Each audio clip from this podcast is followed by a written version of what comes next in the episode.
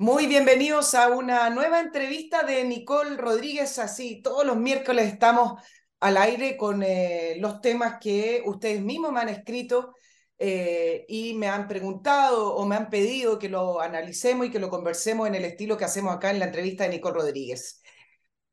Basta ya, dijo el general director de Carabineros, el general Yáñez.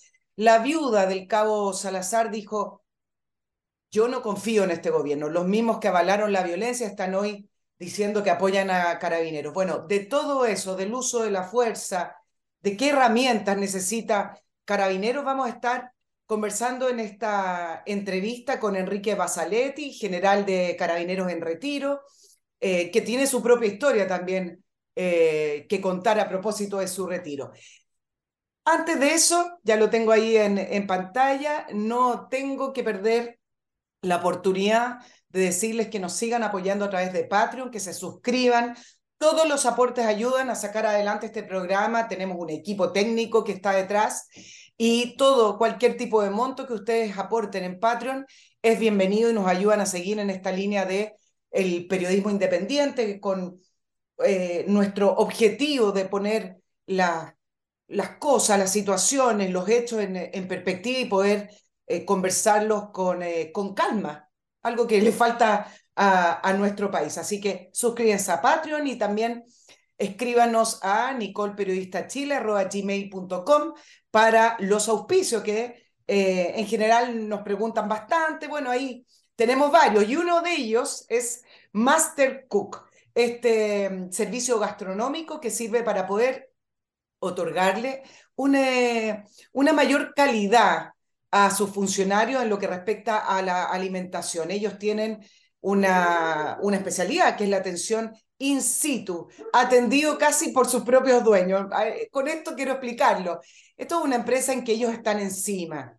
Yo lo he visto, eh, he conversado, me he preguntado también eh, y quienes tienen empresas saben la diferencia cuando sus dueños están encima.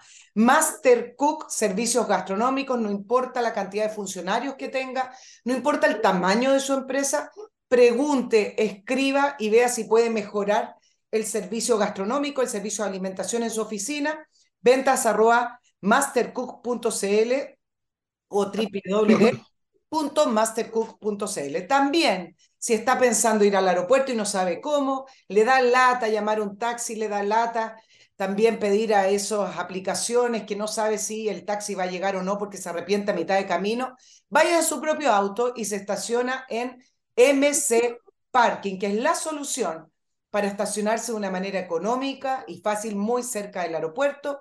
Usted acceda a MC Parking a través de las autopistas Costanera Norte o autopista, autopista Vespucio Norte.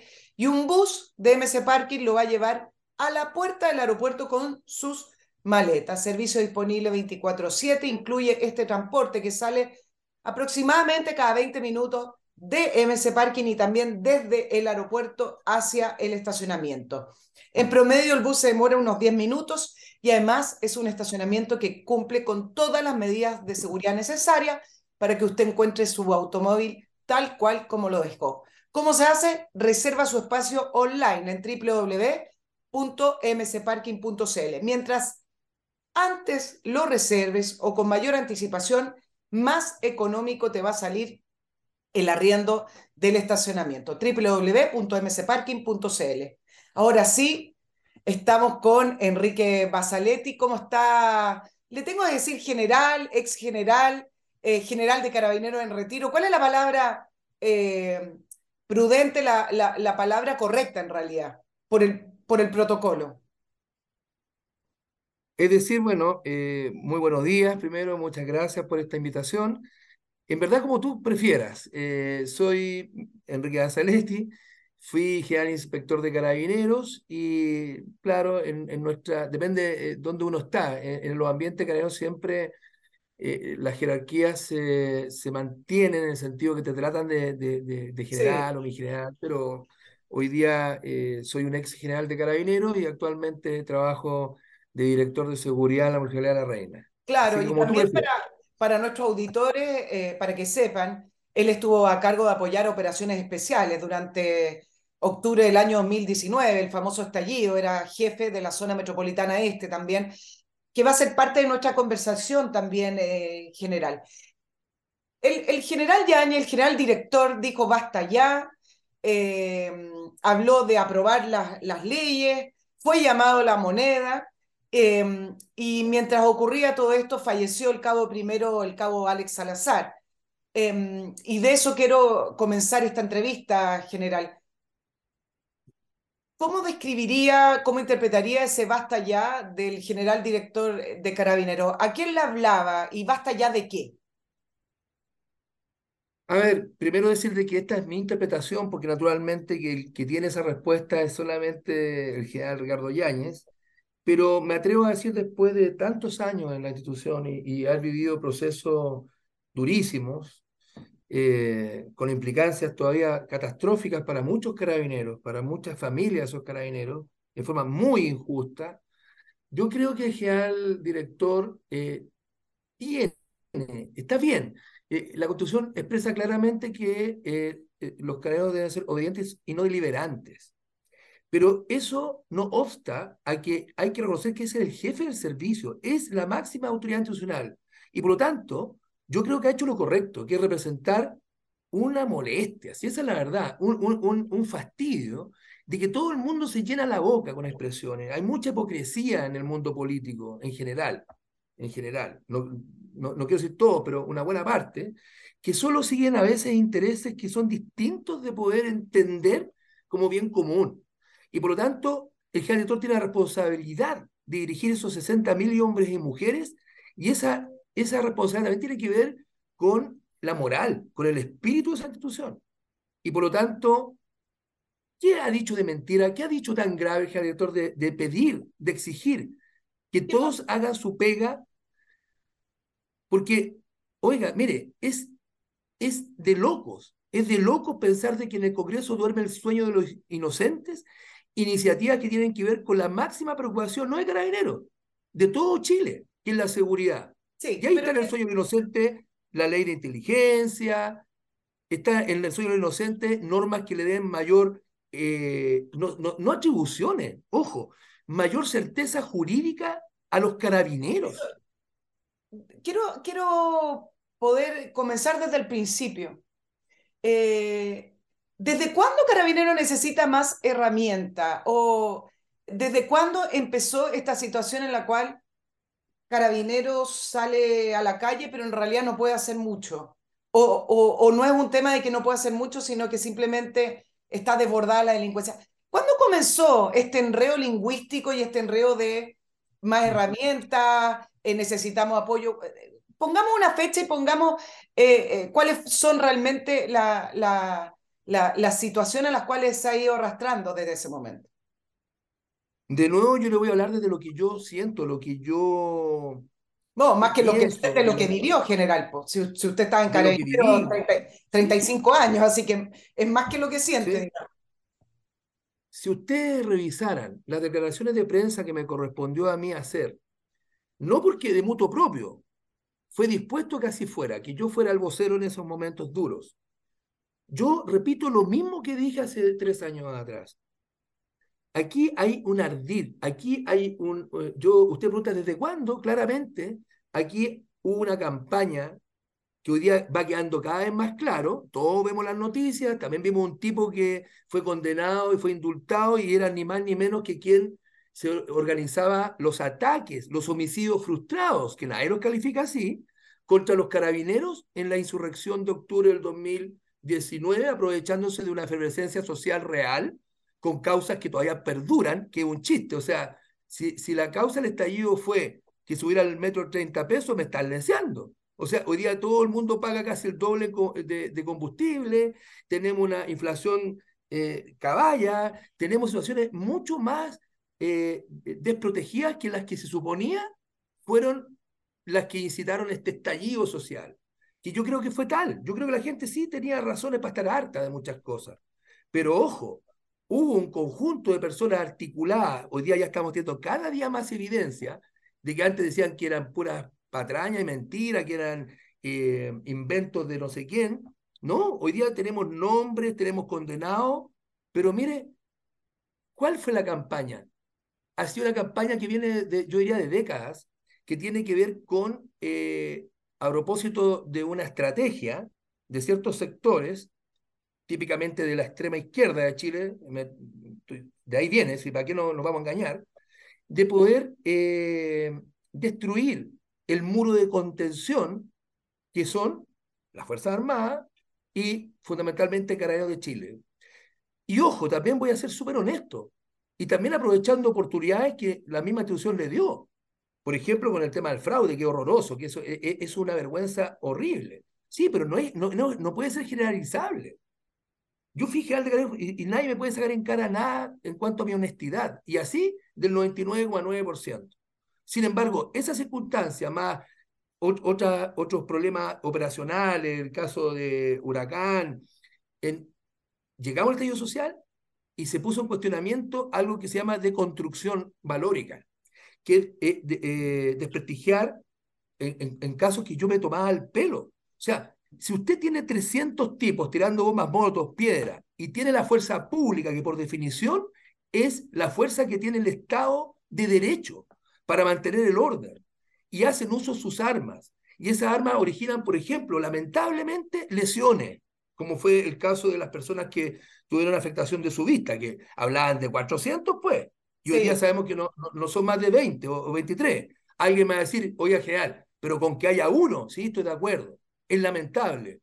Pero vamos a investigar las circunstancias, cuáles fueron los contextos, y aquí no se levantó cara en la mañana con el, con el ánimo de producir un homicidio frustrado, como han tenido el descaro de someter a, a juicio a carabineros que lo único que hicieron fue cumplir sus obligaciones. Exacto. Oiga, Ahora... ¿cómo le pueden atribuir dolo, por ejemplo, al caso de, de, de, del excomandante Crespo, que dispara una escopeta antidisturbio a 27 metros y hiere a, al señor Gatica, que nos estaba sacando fotografías, también supimos después. No estoy diciendo que se lo mereciera, ojalá que no, pero está dentro de los riesgos, está dentro de las posibilidades que cuando usa la fuerza del Estado, genere consecuencias. Yo dije una frase bien infeliz, que, que, que cuando me, me apremiaban esos días, dije, bueno, esto es como, como, como, una, una, como el cáncer, una enfermedad grave. ¿Cómo no hace grave que estén quemando eh, tres estaciones del metro, quemando iglesias, universidades, todos los días. Bueno, si a eso lo asimilamos al cáncer, para poder tratar el cáncer, existen eh, dentro de las técnicas médicas el uso de, de, la quimioterapia, de la radioterapia. Yo no lo dije para justificar, estaba tratando de explicar con un ejemplo que no podemos sorprendernos que en esas circunstancias se produzcan consecuencias para esos infractores. Claro, déjame, déjeme preguntarle en general lo siguiente, porque sí. en octubre fue como el, la, el resultado final eh, de, de, de, esta, de esta intencionalidad que existía de ir eh, quitándole apoyo a, a, Carabineros, pero usted fue eh, general 35 años.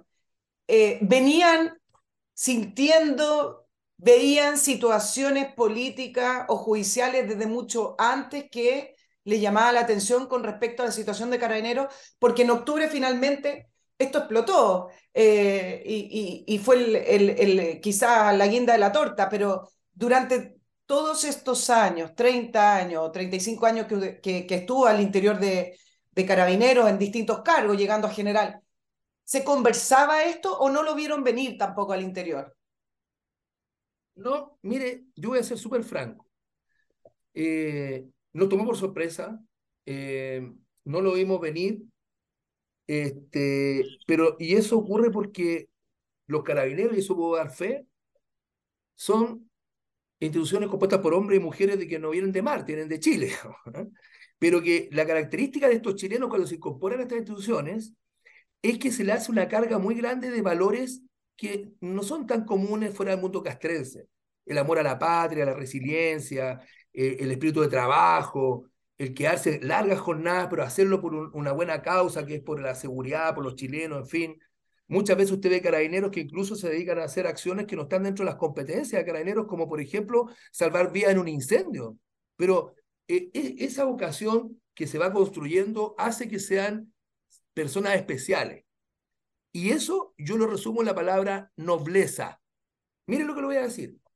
Incluso hoy día, seguramente, en algunos sectores políticos más conservadores y dentro de la misma fila de carabineros también, de gente más inmadura, critican que, que, que, hoy día el alto mando está vendido al presidente Boric y la izquierda, que nos trató como el ajo, que se, que, se expresaban en forma peyorativa y, y en forma grosera de carabineros, muchos de los ministros actuales, el propio presidente. ¿Y por qué Carabineros lo respalda? ¿Por qué el general director se ve junto al presidente? Bueno, porque es una institución noble y entiende la institución que los valores democráticos están por encima de cualquier cosa. Y por eso que le van a proteger la vida, van a proteger el gobierno, le van a, van a seguir las instrucciones que emanen de, de la autoridad civil. Siempre ha sido así. Siempre ha sido así. Por lo tanto, eh, volviendo a su pregunta, ¿por qué teníamos que pensar nosotros en esa época? ¿Ah? Que ya estaba muy atrás en el recuerdo. Yo tenía cinco años cuando fue el pronunciamiento militar. Cinco claro. años. ¿Quién me podría a mí decir que yo tenía una carga ideológica de, de, de, reprimir al pueblo, de no dejar que se expresara, es una estupidez. Por tanto, no lo, vimos, no lo vimos venir de la manera que, que después empezamos a, a, darnos cuenta que todo el mundo usaba el conejillo de indias al, al, instrumento que tenía la responsabilidad de mantener el Estado de Derecho. Pues. Si usted Ahora, está ahí en ese programa de radio, yo estoy sentado aquí, le digo algo, fue gracias a la entereza y a la nobleza que tuvo fundamentalmente Carabineros, con todo en contra, con juicios en contra de nosotros porque se asumía inmediatamente la culpabilidad. Muchos de los carabineros son más de 200, sí. o, perdón, 152 actuales, oficiales, sargentos. Algunos de ellos, a lo mejor, sí, justamente van a recibir una condena porque la embarraron. Pero yo le diría que más del 90% le están atribuyendo condiciones de mentira. ¿Cómo? Le vuelvo a insistir, perdóneme, el comandante Crespo, el capitán Maturana, con el caso de la senadora Campillay. Yo no estoy diciendo que, que esté bien que hayan pasado esas lesiones, estoy diciendo en qué circunstancias fueron. ¿Y, y, y, y esos carabineros se levantaron con el ánimo de producir ese daño? No, estaban con el mismo ánimo que hoy, escúcheme que lo voy a decir, si hoy, hoy hubiese una insurrección, insurrección perdón, de parte de nuevo de la extrema izquierda contra el presidente Boris porque no le ha cumplido no sé qué, y van a intentar tomarse el Palacio de la Moneda, ¿saben quién va a estar ahí? ¿Saben quién lo va a defender? Y con justa razón, carabinero. Déjeme preguntarle para entender el debate actual. Eh, y vamos a volver al tema de octubre del año 2019 eh, y, la situación en, las calles con Carabineros, la situación judicial. Pero en el debate actual, Carabinero legalmente o reglamentariamente puede usar su arma porque se, se, está discutiendo lo del protocolo del uso de la fuerza, que, que pasa a rango de ley no administrativo. Yo quiero saber en el estado actual, porque a veces empiezan a hacer debates que son fala falacias, que son ficticios, porque a lo mejor en el reglamento o en la ley carabinero, yo entiendo que tienen el monopolio de la fuerza, yo entiendo que pueden usar la, la, las armas. Entonces quiero entender cuál es la situación actual. Nicole, mire, yo le voy a decir lo siguiente, con mucha responsabilidad. Las normas existen en, por regla general. Yo le voy a nombrar dos nomás. Primero, una que está en desuso porque dice, ah, qué represión, qué gobierno militar, que son las normas que están contenidas en el actual Código de Justicia Militar. Es existe y está vigente. Está vigente. Exacto. 410, 411 y 412. Segundo, en el Código Penal existe el artículo 10 del Código Penal, dentro de los primeros artículos de, ese compendio de, casi 500 artículos o más, están las normas que regulan eh, la defensa propia de terceros, que el artículo 10, número 8, pero el 10, número 10 habla expresamente de aquel que investido de una autoridad en el ejercicio de su cargo hiciera un acto que de otra manera sería un delito, está exento de responsabilidad penal. ¿Se fija? Pero, existiendo esa norma, la interpretación es el problema. Y ahí usted encuentra determinados fiscales, que esto es impensado, que, eh, y lo digo con responsabilidad de nuevo, ¿eh? y lo puedo mostrar, que tienen redes sociales donde sale el perro matapaco, que tienen redes sociales donde hacen eh, eh, alusión a esta versión de esta policía que tiene que desaparecer. Y esos fiscales, cuando les tocó o les está tocando conocer causas de carabineros, entonces la jueza, o sea, la, diosa de, la justicia que tiene el ojo vendado, lo levanta, ve que es un carabinero y tiene, se le olvida el principio de objetividad, se le olvida el principio de inocencia y pide las máximas medidas cautelares de prisión preventiva que no hace con un homicida. Entonces, yo le respondo derechamente. Hoy día se discute que haya más normas para que la precisen, para que lo, le obliguen a tomar en cuenta las normas que ya existen. Porque ellos, yo le puedo señalar por lo menos tres o cuatro juicios que yo vi, es vergonzoso cómo omiten estos principios que deberían regular su actuar y también de algunos jueces. A, eso eso general, porque eh, Fiscalía eh, es una etapa del proceso judicial, pero después llegamos a las cortes, llegamos a los jueces, llegamos al Poder Judicial, que es independiente. Ahí también ve ánimo de, ánimo de adversión contra carabineros, ve un sesgo político ahí. Lo hay, evidentemente, pero también yo creo que hay otro efecto que es más peligroso, Nicole, porque yo tengo que ser justo. La mayoría de los fiscales del Ministerio Público, la mayoría de los jueces, así como a mí no me gusta que generalicen con carabineros, yo debo pensar, debo decir, y la experiencia de 35 años eh, en ejercicio profesional, son personas profesionales que siguen, siguen los principios que regulan sus diferentes actividades en forma como corresponde. Pero hay un segmento que se ha formado ideológicamente en esta otra condición. Y lo que pasa es que yo sospecho que lo que ocurre es como que estaba de moda ser muy duro con la represión y con la violación, la supuesta violación sistemática. ¿Usted escuchó esas frases? Violaciones sistemáticas de derechos, violaciones de derechos humanos, o sea, como que alguien se organizó. ¿Quién? Yo, yo fui alto mando. O sea, me están diciendo que yo con mis pares en esa época nos sentamos a decir, oye, ¿Qué técnica podemos ocupar para matar, lesionar, torturar a, esto, a, esta gente que va a protestar? Entonces, eso permea a los otros para que no, no quedar yo como el, que estoy fuera de línea, ¿me entiendes? Supongo que yo soy juez y, y miro los antecedentes y tengo mi duda razonable. Duda razonable es suficiente. Una duda razonable un juez lo debería inhibir de aplicar una condena a una persona, porque puede ser inocente. No, aquí se carga para el otro lado, que después, ¿qué van a decir de mí? Exacto. Mire lo que pasó con el señor Mico. Mire lo que pasó con él. Después, ahora, ahora viene a reconocer que sufrió presiones, que está ideologizado. Bueno, ¿qué sanción va a tener el señor Mico? ¿Qué sanciones va a tener los fiscales cuando se empieza a demostrar que han sido prevaricadores? Porque yo estoy seguro que hay algunos que van a... yo no quiero aquí personalizar, pero usted debe saber, usted debe saber que hay querellas presentadas ya en contra de algunos actores del Ministerio Público y, que se han admitido, digamos, han sido admitidas. Hay investigaciones sumarias o que están eh, esperando eh, al fiscal nacional actual que tome decisiones. Sí. Pero ya estamos, y el daño ya está hecho, ya, ya se produjo un ambiente, una mirada como prácticamente que Carabineros tiene que desaparecer porque es una policía eh, asesina, yo no sé. General. Adjetivos calificativos. Sí, déjeme interrumpirlo para.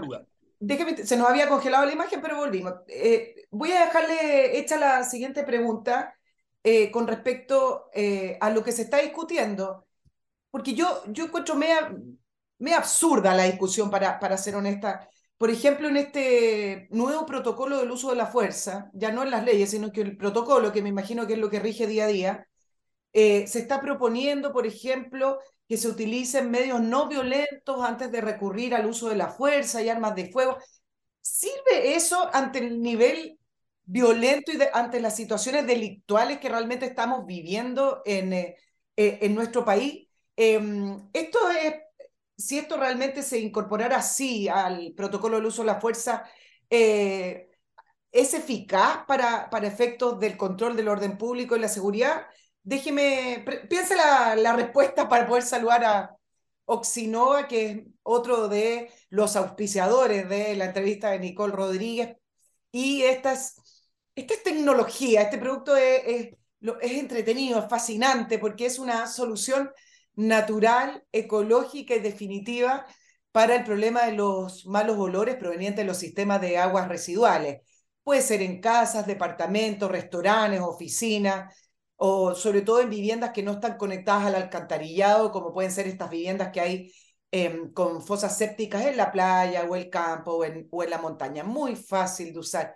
Un sobrecito que trae unas bacterias benéficas aeróbicas se diluye en un litro de agua y de una manera muy efectiva se vierte el contenido y elimina el mal olor de raíz. Nada de estar utilizando spray, fosforito, colonia. No se esconden los malos olores, los malos olores se eliminan.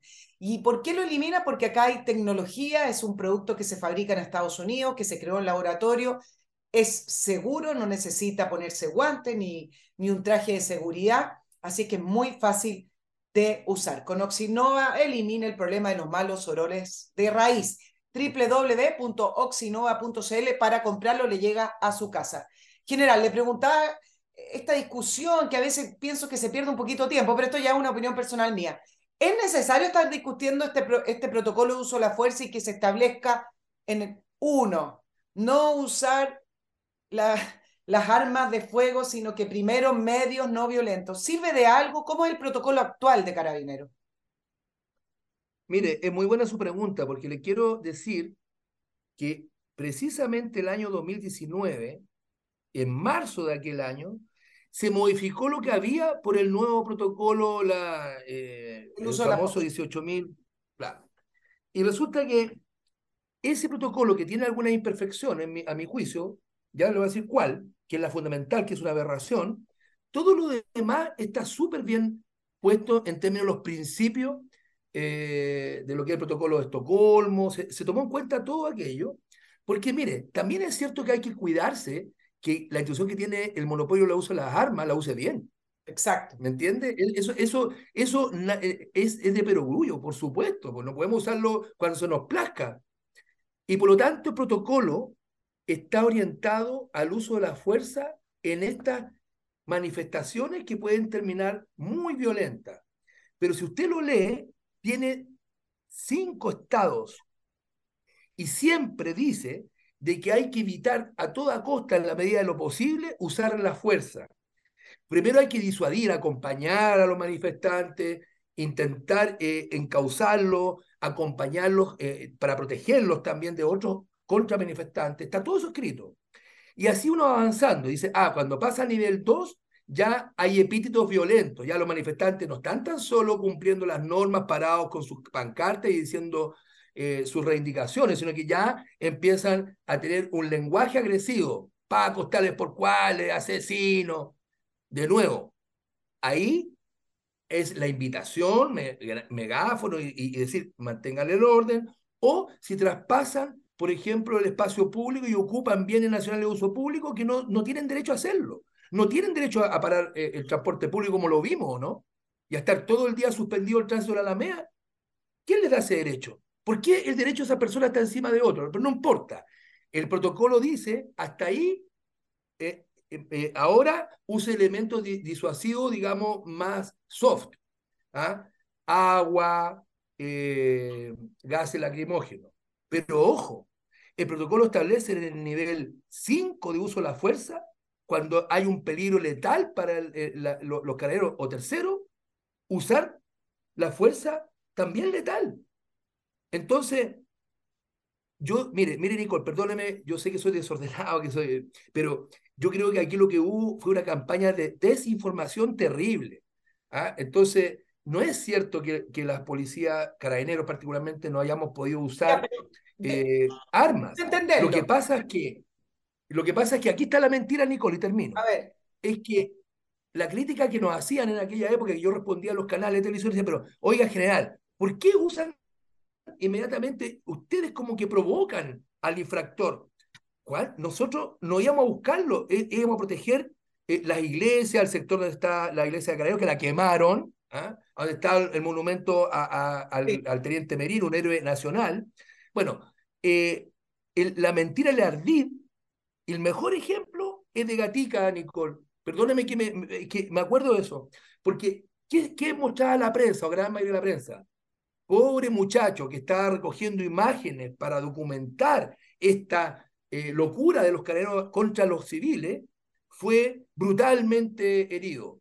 Y después resulta que no está sacando fotografías, está en la primera línea lanzando eh, piedras que pueden producir la muerte. Pero mire, y aquí, en serio que termino, entonces, a, uno lo enfrentaban en la discusión y todavía hoy día, es que, eh, ¿por qué usaron armas de fuego? si estaban, eran personas que se estaban manifestando pacíficamente y te dicen en la cara que la manifestación es pacífica es un derecho. Claro que lo sé, que es un derecho uh, constitucional, pero te lo están mezclando con un delito, porque tirarle una bomba a un carabinero es un crimen. Claro, pero volviendo al tema de, del, del, protocolo, porque es lo que se está discutiendo ahora, entonces no es necesario seguir discutiendo un protocolo. Eso es lo, es la, lo no, que yo creo que sí, porque, porque mira, Nicole, te entiendo tu punto, pero entiende el mío. Si es necesario discutirlo para que quede súper claro, ah, por ejemplo, porque si no siempre va a salir perdiendo, o sea, siempre nos van a aplicar eh, con, con, con, subterfugio el hecho que te sobrepasaste. Entonces, o por último, mira, escúchame, y, y, seamos sinceros y no hipócritas, las autoridades. Yo lo puedo decir, porque ya ya no puede. Los políticos en su gran mayoría son los hipócritas, son eh, una clase política bastante derruida, no lo digo yo. Miren las encuestas públicas, no es lo que opina la gente. Entonces no quieren quedar bien con ni Dios ni el diablo. Y andan con cuestiones ambiguas donde el, único que sale trasquilado es Carabinero y su familia. Entonces díganos, díganle a Chile, ¿sabe qué? A contar de ahora que va a usar eh, chipote chillón, ¿ah? va a usar eh, bolsitas de agua. Bueno, si eso es lo que el Estado, si eso es lo que la ciudadanía quiere, con las consecuencias que eso tiene, ningún problema. Yo creo que usted encuesta a los carabineros hoy día y van a estar todos de acuerdo, porque eh, ellos tienen en riesgo todos los días su carrera, General, su libertad. Déjeme hacerle la siguiente pregunta porque a mí me gusta ordenar los debates. Antes de la, del año 2019, usted me dice, sí, después de octubre se cambió el protocolo. ¿El protocolo era distinto? Antes no, no, no, no. En marzo del 2019 ya había cambiado, Nicole. Ah, en marzo, no fue posterior a octubre. No. Ustedes en marzo cambiaron con y, y el protocolo de en marzo de 2019, Nicole, mire, esto es muy importante que lo sepa usted y quienes la escuchan. Sí. El protocolo de marzo ya incluía, yo le dije, no estoy totalmente de acuerdo con ese protocolo, incluía restricciones y, y, ciertas cosas que algunos mirábamos con recelo porque iba a pasar lo que pasó. Claro, después de la guerra somos todos generales, yo tampoco levanté la mano para reclamar, pero, pero pasó lo que pasó, lo que, lo, que lo, lo pasó gracias a esta estupidez. Por ejemplo, pone, está el principio de proporcionalidad, el principio de, qué sé yo, hay, hay cinco principios. Y el quinto no existía, solo existe aquí en Chile, que era el principio de responsabilidad. Que lo y ese es el que estaba usando algunos sectores de la izquierda para poder llevar y formularle cargos, por ejemplo, al general director actual, al general Rosa, o a, a nosotros mismos, que fuimos generales. Ya, pero este protocolo fue de marzo del año 2019. ¿Por qué permitieron? Estoy además pensando que en marzo del año 2019 estaba un gobierno de centro derecha. Voy a hacer un análisis simple. Se supone que apoyan más la seguridad y el orden público. Yo sé la cara que me está poniendo. Entonces, ¿por qué permitieron? Porque esto fue antes del, del estallido o de la insurrección. Entonces, ¿por qué permitieron agregar sí. ese, ese eh, ítem número 5 de responsabilidad en, eh, en ese protocolo? ¿Cómo, ¿Cómo fue la discusión política ahí? ¿O fue interno de Carabineros? No lo sé. No lo sé. Yo no estuve en esa comisión y no me estoy sacando el pillo, como dicen los jóvenes. Pero si hubiera estado, créame que hubiera dado la lucha dura y hubiera pedido mi retiro. Porque es, es una aberración. Pero también tengo que ser justo. Tengo que ser justo con ese gobierno. No, no lo impusieron porque aparecieron con ganas de imponerlo, sino que obedece a una exigencia que hizo la Corte Interamericana de, de Derechos Humanos bueno. a propósito del caso Lemun, un caso que pasó hace veintitantos años atrás en la Araucanía, donde resultó muerto un joven mapuche, eh, bien discutible también, podríamos usar otro programa para hablar de eso, pero a raíz de eso fue condenado el Estado de Chile a varias cosas, dentro de las cuales estaba el generar un protocolo que se hiciera cargo de, eh, eh, del uso de la fuerza. Sí. Pero yo creo que añadirle el principio de responsabilidad no creo que haya sido una exigencia del tribunal. Yo creo que ahí fueron los lo inteligentes de alguien, de alguna parte, que quisieron ser más papitas que el Papa y cometimos un error eh, eh, garrafal, porque no porque es porque es una. Eh, eh no tiene ningún asidero filosófico de ninguna naturaleza, solo para usarlo como ardid para ir en contra de los mandos, porque el, si usted revisa el protocolo de Estocolmo, por ejemplo, los derechos humanos también le son aplicables a aquel mando militar, ojo, y eventualmente podría ser policial, pero en casos muy circunstanciales, pero habla de los mandos militares, cuando fue, por ejemplo, yo ya pasando y subalternos míos estaban eh, eh, torturando personas o la estaban fusilando y yo no dije nada. Ahí aplica el principio de responsabilidad. ¿Me entiende? Pero no porque yo estoy ejerciendo otras tareas y abajo en mi línea un cabo, un capitán o, un coronel, lo que fuera, viola un derecho humano. Es, responsable él. General, quiero además entender lo siguiente. Este protocolo del uso de la fuerza que estamos hablando me dio el ejemplo de las manifestaciones. ¿Es el mismo protocolo para un procedimiento? Porque es distinto que haya una convocatoria, una manifestación. Yo entiendo cómo se está preparando Carabineros, pero cuando van a un procedimiento, ¿tienen actualmente otro protocolo o es el mismo? Es decir, van a un procedimiento que dicen que hay gente que está haciendo desmanes o está robando o está incendiando, lo que sea. Eh, el carabinero va con la idea de que tiene que ir primero con medios no violentos para disuadir al delincuente y después, en última instancia, usar el arma o tienen otro protocolo? No, mire, de partida, a mí, yo creo que uno de los graves problemas es hablar de protocolo. Si, ¿qué protocolo? Aquí lo que hay que cumplir es la ley. Primera cosa, los protocolos, eh, ojo, los protocolos emanaron de, de Carabineros. ¿ah? E, ese, los protocolos los escribió Carabineros. Es una medida administrativa, es un orden interno. Sí. Otra cosa que fuera ley. Por lo tanto, le tengo que responder así. Sí y no. O sea, ¿por qué? Porque en ese protocolo que está pensado para, para las manifestaciones y cómo van escalando, cuando llega al punto que es un delito, chao protocolo. Ahí lo que impera siempre es la ley. Ya le dije, eh, la ley está descrita en el Código Penal lo que es un delito, en el Código Penal lo que son las eximentes, y ahí está la eximente por naturaleza de aquel que tiene el uso de la fuerza, obviamente, y también en otras normas menores que están en el Código de Justicia Militar. Pero olvidemos el Código de Justicia Militar. Por lo tanto, cuando un carabinero va a un robo a un banco, Nicole, hagámoslo simple, Mire, el otro día estaban por robarse esa remesa de no sé cuántos mil millones de pesos en el aeropuerto. ¿Se acuerda? Fue hace pocos días.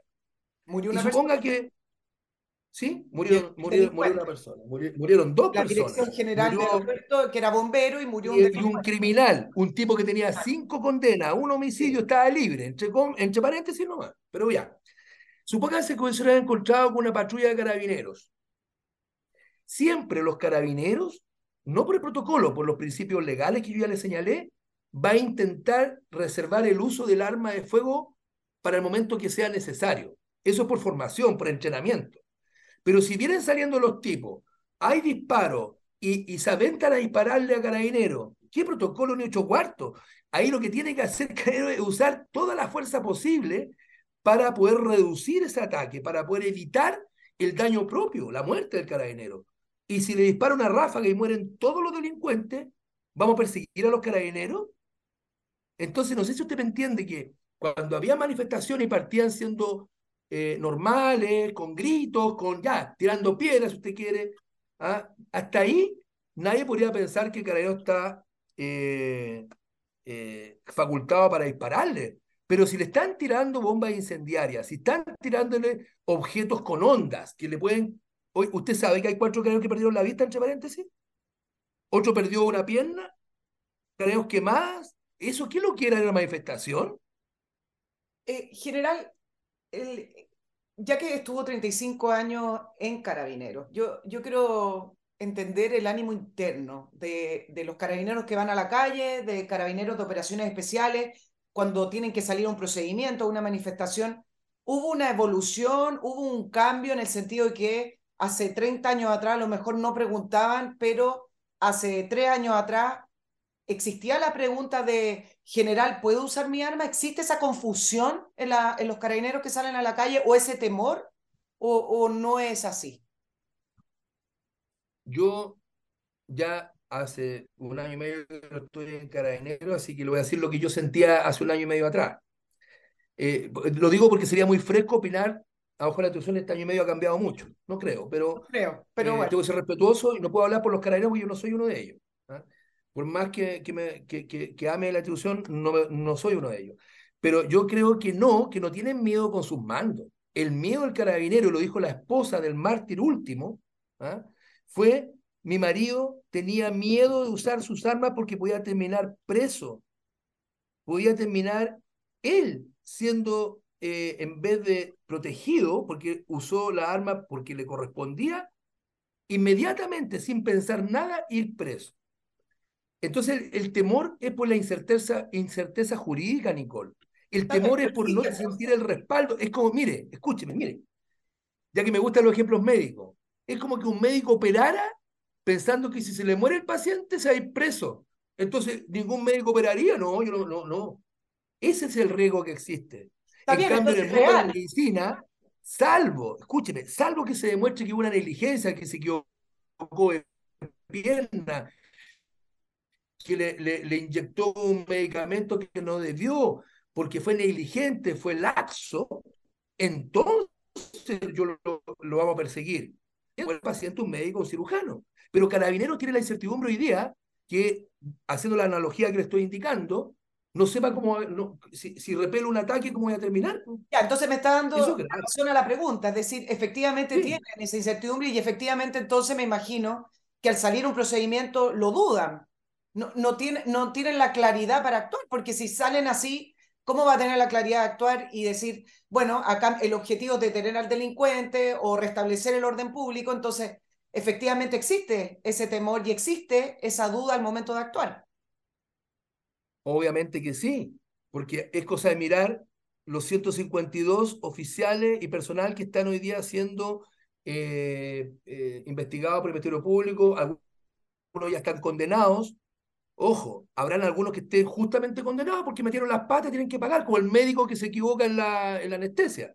Pero la gran otra mayoría lo está por cuestiones laxas, por decisiones prácticamente eh, ignorando todos los principios del derecho. Entonces, a su pregunta, sí, yo me imagino, no estoy encargado, pero yo estoy seguro que si estuviera, estaría luchando, igual que el general director, cómo poder buscar ese apoyo. No para que nos dejen hacer todo lo que queramos y violar derechos de nadie, es para tener certeza jurídica, así como la tiene el médico que opera. Y no tema eh, de, hacer todo lo necesario para operar y salvar la vida, y en, ese ejercicio, por cuestiones del azar, por cuestiones no controladas, controladas le, sobrevenga un ataque al paciente y se muera, y, el médico termine preso. Es lo mismo. Obvio que hay duda, pero ojo, los mandos de carabineros, y eso puedo dar fe porque lo, observo, en mi, incluso en mi desempeño actual, ellos y sus carabineros también en el día a día, mientras estamos conversando aquí, están pasando cosas y los carabineros están reaccionando. Vea usted que el otro día un carabinero de Franco repelió un ataque y mató a un delincuente, pero se tiene que persignar para que no lo metan preso. O sea, es bajo tu riesgo, eso no puede ser. Eso es inmoralmente inaceptable. ¿Y, y cómo son los mecanismos internos de carabineros? Eh, porque acá también me pierdo, general.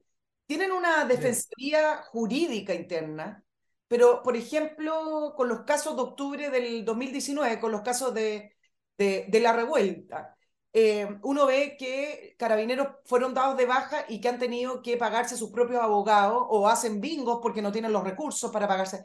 ¿Cómo funciona el tema de la defensa y además la presunción de inocencia, pero al interior de carabineros? Es decir, inmediatamente son dados de baja o fueron dados de baja eh, desde el 2019 en adelante con e, esta idea de que el carabinero nunca es inocente. ¿Cómo funciona? Mira, hay varias cosas que decir.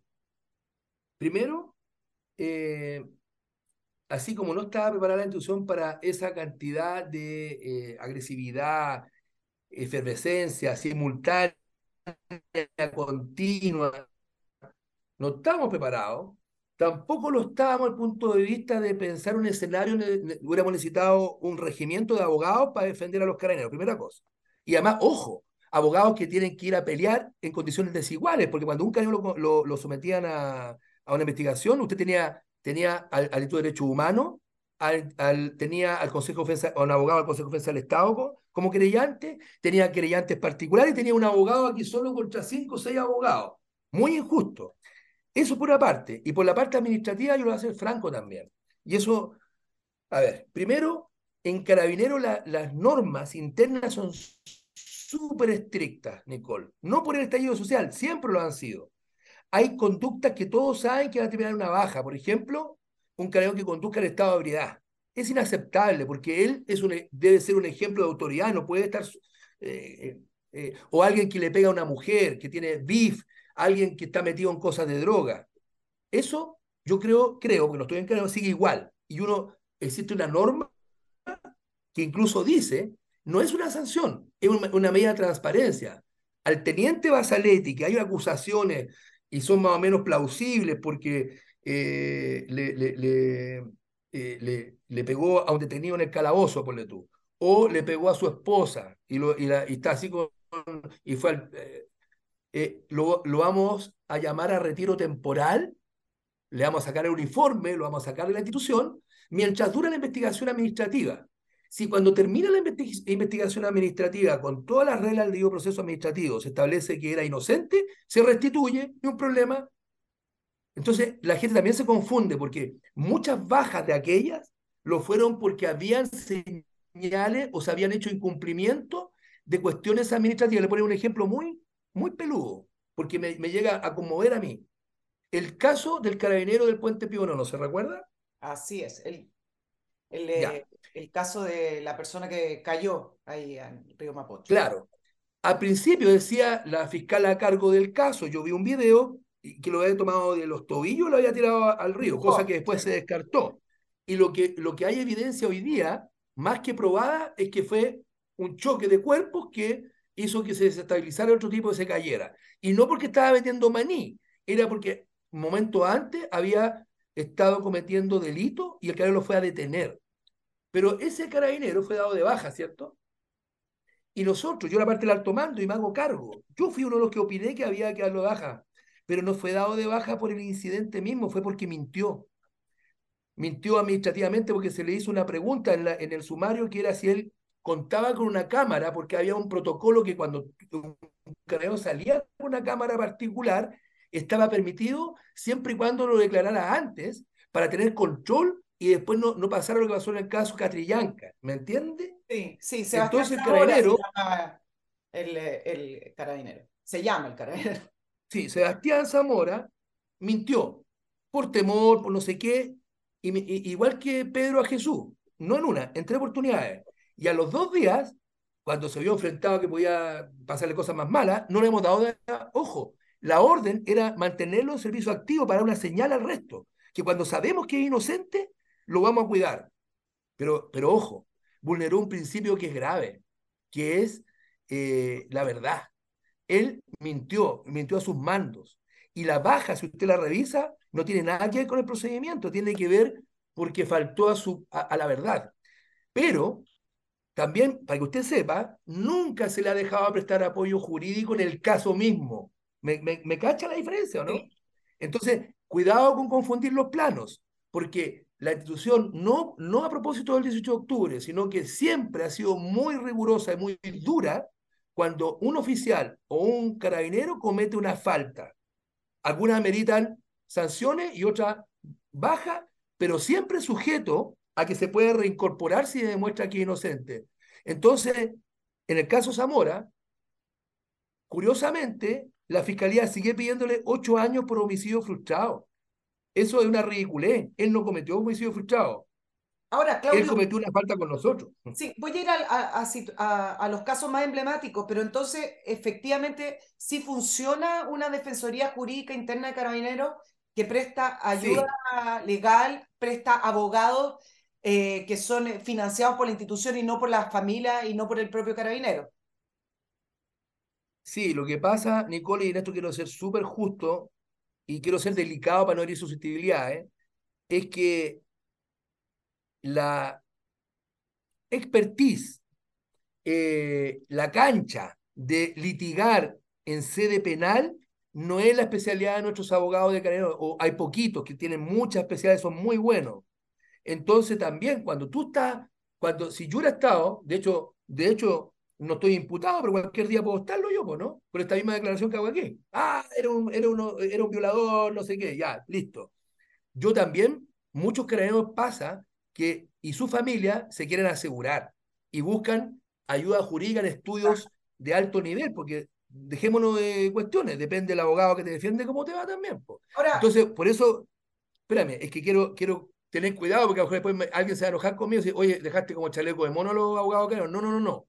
La, eh, eh, la capacidad en horas hombre, en, eh, en, litigar en cuestiones penales, obviamente que no está en carabinero. Entonces, existen muchos mecanismos de ayuda.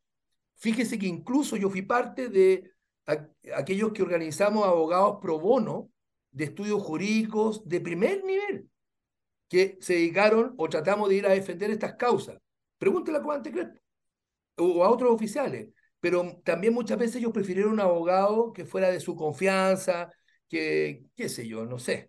Entonces, hay de las dos cosas. Hay de las dos cosas. Por eso le iba a preguntar en el caso, por ejemplo, de Patricio Maturana, que recibió 12 años de cárcel por el caso Campillay. Y ahí uno dice, era muy difícil que es una aberración. Patricio Maturana saliera eh, con una pena menor o una pena baja, porque el caso Campillay fue muy sonoro, fue muy dramático y ahora es una senadora. Entonces, ahí uno ve que la justicia no es tan ciega, ¿no? Así, eh, pero a él entiendo que tuvo eh, abogados privados, tuvieron que juntar dinero y en el mismo, es lo mismo que Claudio Crespo, pero ahí, bajo lo que está diciendo general, estoy entendiendo que prefirieron eh, sí.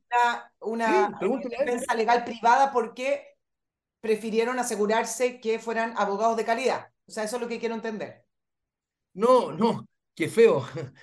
Nosotros teníamos considerado un abogado, que no voy a decir el nombre, que es el gallo más capo ah. que hay en derecho penal. Ya. El más capo que hay en Chile hoy día y que está en, en la defensa de varios carabineros es que está disponible, pero la familia y, Claudio prefirieron, y en buena hora, contratar los servicios de otro profesional que es muy bueno también. Ya. Y lo puedo decir porque es, Osturtegui fue fiscal, es un tipo, está bien, eso tú no puedes imponerte. Igual le ofrecimos ayuda para, para complementar lo que ese abogado requiriera, en fin. En el caso Maturana, me duele el alma, Nicole, porque ¿sabe qué? Escucha lo que le voy a decir. Yo tengo la convicción Miren lo que estoy diciendo aquí. Tengo la convicción que la senadora no fue lesionada por el impacto de esa bomba lacrimógena. Lo fue con un objeto contundente, una piedra que estaba en el sitio de suceso y que la PDI no levantó ese día. ¿Hay algunos peritajes? el juicio? Sí, lo leí. Hay perita... No, porque los peritajes no lo, admitieron en el juicio, la prueba la excluyeron. ¿Cómo cree usted en nivel? Yo no soy médico, ¿ah? pero me tocó ver la radiografía de la, los daños eh, óseos que tenía la senadora en la nariz, en el, en el globo ocular, en el pómulo, no son coherentes. Yo, soy, yo también soy ingeniero y de esto sé. La energía cinética necesaria para haber producido esos daños jamás podría haber provenido de, de esa arma. Nunca. Entonces había una duda razonable que nadie explotó, porque fue un caso político por Nicole. El, el capitán estaba condenado desde antes. Y ojalá que no ocurra lo mismo con Claudio Crespo, porque nadie quiere ver las pruebas, ¿no? Si necesitamos unas vírgenes al volcán, necesitamos quedar bien con la comunidad internacional, tenemos que quedar bien con las Naciones Unidas, tenemos, no, tenemos que hacer los juicios con el principio de objetividad que se, está escrito. Y si es culpable, eso no nomás, pero y si no, imagínense el dolor en el alma de muchos que sabemos que ese capitán va a purgar una pena de un delito que no cometió. Claro. ¿Él, él, ¿Sabe por qué está condenado? Está condenado por homicidio frustrado, Nicole. Sí, es el caso o sea, diciendo, para que la gente lo entienda. Eh. Están, eh, es que esto es muy, es muy importante que la gente lo entienda. Está siendo condenado porque se asume que el capitán se propuso matar a esa, a esa persona que estaba a 27 metros con una, con una escopeta de lanza granada. O sea, si se lo hubiera propuesto, debería tener un premio Nobel de física, porque es imposible que usted haga puntería a esa distancia en una parábola o para que genere la energía cinética. O sea, e, escúcheme, usted le pregunta al profe de física que quiera y va a estar de acuerdo conmigo. Que vea las pruebas. Pero eso le importó un bleo al tribunal. Oiga, espérese, la abogada que protegió a, Maturana, porque me interesa mucho Maturana, yo, yo en verdad que creo que es inocente, es una de las mejores penalistas de Chile, la Trof. Eh, googleela y la gente. Susana Latrof, ¿quién es? Si lo que pasa es que, que si usted va a un juicio donde está ya preconcebido, ¿ah? no, no, no, no, no, no, no, no, es culpable, es culpable, aunque ponga no sé a quién ¿ah? Eh, a defender, estamos sonados, porque se están violando principios, creo yo. Yo tengo razones para creer de que se están violando los principios de objetividad, de, de inocencia, la duda razonable. No, todo lo contrario. Le achacaron la, como que él se propuso matar a esa persona. Pero en la mente de quién está eso? General, hay un antes. Esa es la rabia que uno siente. Hay un antes y un después en Carabinero con respecto a octubre del 2019 o, o, o, realmente es una etapa más, un problema más. venían antes con el tema, no, venían no, antes este con, el, con, el, tema de la malversación de fondos de los generales. Hay, es un punto de inflexión, pero ¿hacia dónde va ese punto de inflexión? Mire, usted como lo mencionó, me la va boteando. Así como el fraude no fue, no fue una simple cosa más, sino que es un dolor que llevamos mucho en el corazón, porque al final te meten en un paquete, o sea, podrían decir lo que quisieran de los paquitos, ¿cierto? Pero son honrados, son un ejemplo Latinoamérica. Eso nos dolió en el alma, porque, porque no, fueron, no fue el fraude de los generales a propósito, fue un general y varios coroneles, comandantes, mayores, tenientes de intendencia, hay que decirlo, ¿ya? Eh, son de los que, los que tenían el control de la finanza. Ahora ya lo tiene, eh, digamos, los oficiales de seguridad, pero da lo mismo. asimismo, eh, los acontecimientos del estallido social, para mí, por lo menos, habla por mí, fue un punto de inflexión triste, doloroso, porque me di cuenta de que no se consideró aquello que tú crees que se va a considerar que es poniendo el bien sobre el mal, la verdad, la justicia, que tanto se llenan la boca a ciertos sectores, depende de quién. Entonces aquí se han violado los derechos de carabineros y a nadie le importa. A nadie le importa que al final Chile, Chile despertó, como decían algunos imbéciles, ¿ah? y, y, resulta que hoy día, perdóneme Nicole, si yo me hago cargo de mis palabras, así que manténganla nomás ahí después en el aire. Eh, pero resulta que a costa de qué, le vuelvo a insistir, los problemas que llevaron al estallido social, si hubieran sido ciertos, hoy día deberíamos tener una guerra civil, pues. Si todo está peor. General. Las pensiones, eh, eh, eh, la economía, los valores de la, del transporte. ¿De qué me están hablando? ¿Hay presión del cuerpo de generales en retiro, de, de ex carabineros, presión en el sentido de interna de sacar la voz, de exigir que se les repete, exigir que puedan realmente usar su arma, su, el protocolo tal cual escrito. Hay presiones internas, ¿cómo es la conversación eh, de la familia y del cuerpo de carabineros. En, hay diferentes conversaciones. Hay, hay algunos que son más viscerales y caen en, la cuestión más popular. Oye, el director debería golpear la mesa, renunciar. Eh. Pero habemos otros que teniendo toda la rabia que yo tengo que se me debe notar cuando usted me entrevista, también hay que mantener hay que mantener la nobleza, los principios, que somos, que una policía apolítica, responsable, profesional. Entonces, el mejor camino y el mejor mecanismo para lograr los objetivos son a través de los canales que corresponden, incluido que el general director pueda libremente emplazar a aquellos que tienen que, ¿qué son los senadores y diputados? Son empleados de todos nosotros también, pues que hagan su, su pega. Entonces, para que no lo digan otros, la gran mayoría de aquellos que estamos en retiro, tenemos el pensamiento de que hay que respaldar al director. Hay que entender que es él quien tiene las riendas de la institución y la responsabilidad. Por lo tanto, yo estoy en retiro. Yo no conozco toda la, no, no tengo toda la información ni la evidencia. Nadie la tiene más que él. Entonces, hay, se cierran filas en general con respecto a apoyar al director, aun cuando uno no esté de acuerdo con algunas medidas de él. Pero ¿quién soy yo? Si yo no soy el director. Eh, quiero ir al tema del funcionamiento de Carabinero y cuando uno lee testimonios de carabineros que dicen, nosotros portamos armas, pero en realidad nos exigen ir a, a practicar con nuestras armas cada un espacio de tiempo tremendo, es decir, no, no recuerdo exacto y ahí me corrige general, pero era dos veces en el año, una cosa así. Cuando uno ve ciertos automóviles de carabineros que son muy antiguos. Eh, me da la sensación de que hay cierta precariedad también en el funcionamiento interno de Carabinero y también me hace cuestionarme y preguntarme si sacáramos de lado todo lo que hemos conversado con respecto al apoyo político del uso, si es que efectivamente nuestros carabineros son capaces de actuar de una manera muy eficiente, muy profesional, para poder restablecer el orden público y la seguridad. Mire, en cuanto al equipamiento, la tecnología siempre va a ser insuficiente, pero también hay que ser justos se ha incorporado en forma creciente, no tan solo a contar del estallido social desde antes, del gobierno de Ricardo Lagos, para ser justo. Miren lo que estoy diciendo. El gran punto de inflexión de recursos institucionales en las operaciones, vehículos, telecomunicaciones, cuarteles, fue en el gobierno del presidente Ricardo Lagos. ¿Ah? Eh, es como chistoso, ¿ah? Porque ideológicamente uno podría pensar que las Fuerzas Armadas y de orden estaban más proclives a, a, a los gobiernos conservadores y viceversa y no es cierto en ninguna, en, ninguna dirección.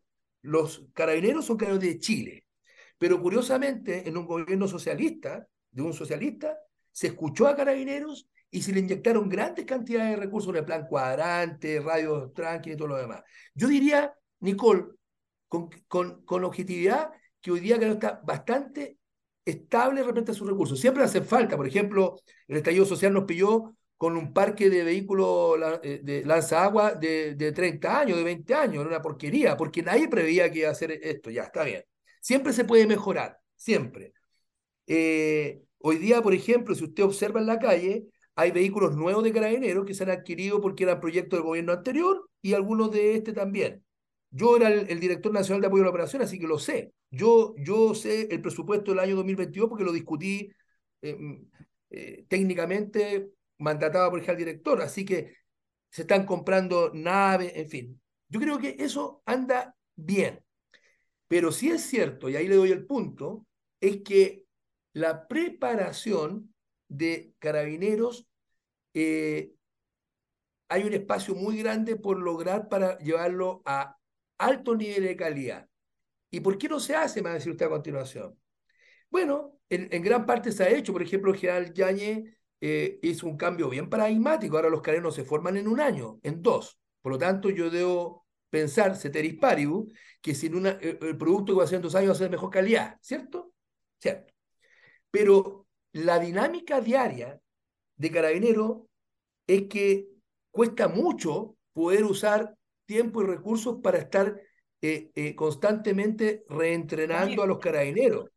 Porque a veces nos, pasa, nos pasaba a menudo, incluyendo el estallido social, que tuvimos que suspender las clases y sacar a esos carabineros para ir a, a, hacer pega operativa.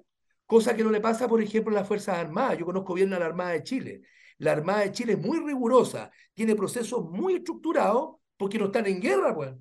Porque si estuvieran en guerra, lo más probable, claro. entonces, mire. Pero yo le preguntaba, le preguntaba porque efectivamente cuando uno ve ciertos procedimientos policiales, donde tienen que, donde son más exigidos, donde tienen que usar su arma, donde tienen que usar también su cuerpo físico, uno no ve mucha destreza. Yo no, yo, eh, uno, uno, ve que son personas que no se mueven tan rápido, que no desenfundan su, su arma tan rápido. Entonces uno dice, mm, acá falta entrenamiento.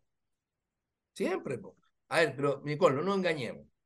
Yo soy un gallo viejo. Yo no, no voy a sacar el pillo con eso los cabros. Si usted la pregunta es, falta, falta. La pregunta es, ¿Cuánto cuesta hacerlo? En recursos financieros, en costo de oportunidad de horas hombre, porque mientras está el Paquito eh, entrenándose, ¿quién está, quién está persiguiendo a, a, a, los lesos de Estación Central que colocan los toldos eh, eh, en, la, en, la, comuna de Santiago, que lo único que vemos es una alcaldesa que ahora lo único que pide es más carabinero, antes los quería reformar completamente, quería anularlo. Entonces, yo creo que ahí tenemos que hacer un acto de sinceridad como Estado y, por ejemplo, decir, bien, el Estado de Chile va a asumir, estoy inventando, ¿ah? que dado que el nivel de entrenamiento para que tengamos carabineros así de primer orden, ¿ah? rápido, ágiles, flaquitos, musculosos, que, que los gallos se entrenen como un deportista, porque usted sabe que los deportistas tienen que estar todos los días entrenándose. Lo sé, ¿cierto? sé muy bien. Sí, pues, sí, pues lo sabe, yo sé que usted lo sabe porque es deportista. Entonces, pero si usted tuviera que, que además trabajar 12 horas diarias, yo le aseguro que usted no podría entrenar para ser quien es. Exacto. Entonces, si queremos ponernos serios, queremos ponernos, eh, ser, eh, no ser hipócritas, digamos, vamos a sustentar que la dotación de carabineros pase de 60.000 a 80.000 carabineros, para que siempre haya un remanente de 5.000 entrenándose siempre, no sé si me explico, ¿cachai? Y decir, todos los años, a Enrique Basaletti, al cabo Enrique Basaletti, lo voy a sacar del servicio y lo voy a someter eh, una vez al año a 15 días de reentrenamiento, pero sin servicio, sin que tenga que ir en la tarde, cambiarme el uniforme y partir a, a, Estación Central. Po. Entonces, Nicole, y aquí termino, las preguntas de ustedes son muy inteligentes, las felicito, porque están dando en el clavo. Todos reconocemos que eso es necesario hacerlo. La pregunta, ¿hay, hay voluntad? ¿Hay financiamiento? Porque no, no basta tan solo que el general director saque una orden general y vaya a contar de ahora, vamos a entrenar la arma, porque va a ser una quimera, no se va a poder hacer. Sí, efectivamente. General, otra pregunta que nadie hace, ya estamos terminando. ¿ah? ¿eh? Carabinero pasó a depender del Ministerio del Interior y esto nadie lo discute, eh, es algo que quedó. Pero eso hizo politizar de cierta manera las decisiones al interior de Carabinero, eso hizo cambiar a lo mejor algunos principios y posturas de Carabinero, el hecho de tener que rendirle cuenta al ministro del Interior, eh, que al final es un eh, político. Eso hizo también a lo mejor cambiar la actitud de Carabineros con algunas posturas con respecto a sus funciones, dado que le tienen que rendir cuenta a un gobierno de turno. ¿Es incómodo depender del Ministerio del Interior o le parece que es correcto y que no dependiera de la rama de las Fuerzas Armadas? Es un cambio que se hizo hace muchos años, pero, pero vale la pena revisar. Yo, yo, yo, yo estaba en servicio cuando se hizo el cambio, fue en 1990. Así fue.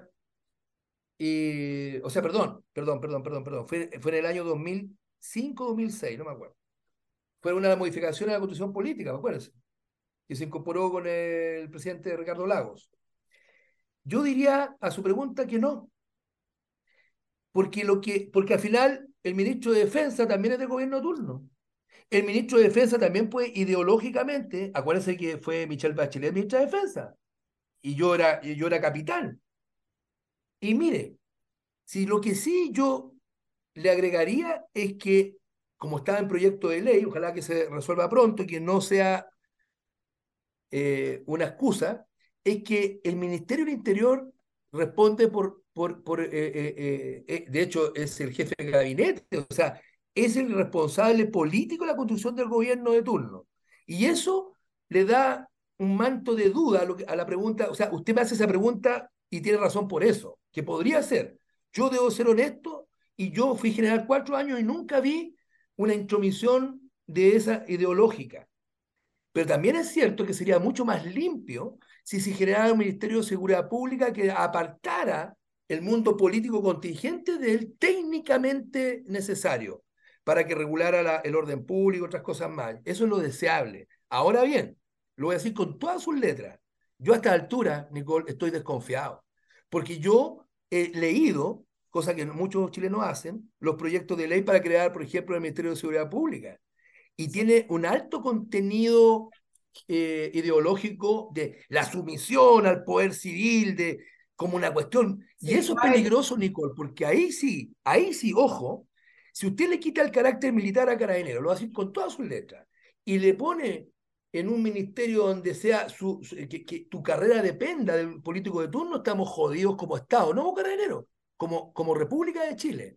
Porque la diferencia, yo se lo digo con propiedad, yo fui leal, fui trabajador y profesional sin pensar que estaba bajo el gobierno de Ricardo Lago, de Sebastián Piñera, de Michelle Bachelet, y, los carabineros de hoy día bajo un gobierno de Boric que representó una odiosidad tremenda en contra de la institución, pero es presidente de la República, es una institución. Entonces, eso que yo le estoy comentando, ¿usted sabe qué lo genera? La formación valórica que tienen los carabineros, que es del mundo castrense, el amor a la patria, la subordinación, la obediencia y no la deliberancia. Entonces, cuidado, que no importa cómo se llame el ministerio, el ministerio puede ser el ministerio del delito, el ministerio de la pelota, yo le voy a terminar diciendo lo siguiente, que una anécdota personal, muy personal, pero la voy a liberar. Yo el año 1990, cuando se cambió el gobierno del presidente Pinochet a eh, Patricio Elwin, justo en marzo, eh, íbamos zarpando a bordo del buque Escuela Esmeralda. Yo era oficial de carabinero, fui invitado, fue un premio. ¿ah? Estuve con los marinos nueve meses navegando, eh, haciendo entrenamiento, cuestiones de esa naturaleza. Y dentro de la actividad en el buque, me pidieron que yo hiciera un seminario para explicarle a los marinos qué es lo que era carabinero, cuáles eran sus principios, cómo lo organizamos, etcétera, etcétera. Y al término de mi exposición, alguien muy suspicaz, un oficial más antiguo, me dice, Basaletti, con toda sinceridad, ¿usted no siente que lo van a politizar ahora que eh, viene un gobierno civil y lo más probable que puedan pasar a depender de un Ministerio Interior y no de Defensa, como ahora que somos partner? Y yo lo quedo mirando y le contesté con, la, con 20 años de edad, con la formación que tenían que haber, le dije, mire mi capitán, no, no va a depender cómo se llame el ministerio, va a depender de la naturaleza de las funciones. Porque si conservamos las funciones autónomas que tiene el carabinero, autónomas en el bien entendido de no tener, no discriminar porque mi jefecito político de turno me puede ir más mal o más bien en mi carrera, no hay ningún problema. Lo pueden hacer depender de la DGDR si quieren, pero sin cambiar la naturaleza de la institución. Y yo te respondo hoy día, en el 2023, Nicole, en este mes de marzo, la misma respuesta que yo di en marzo del año 1990.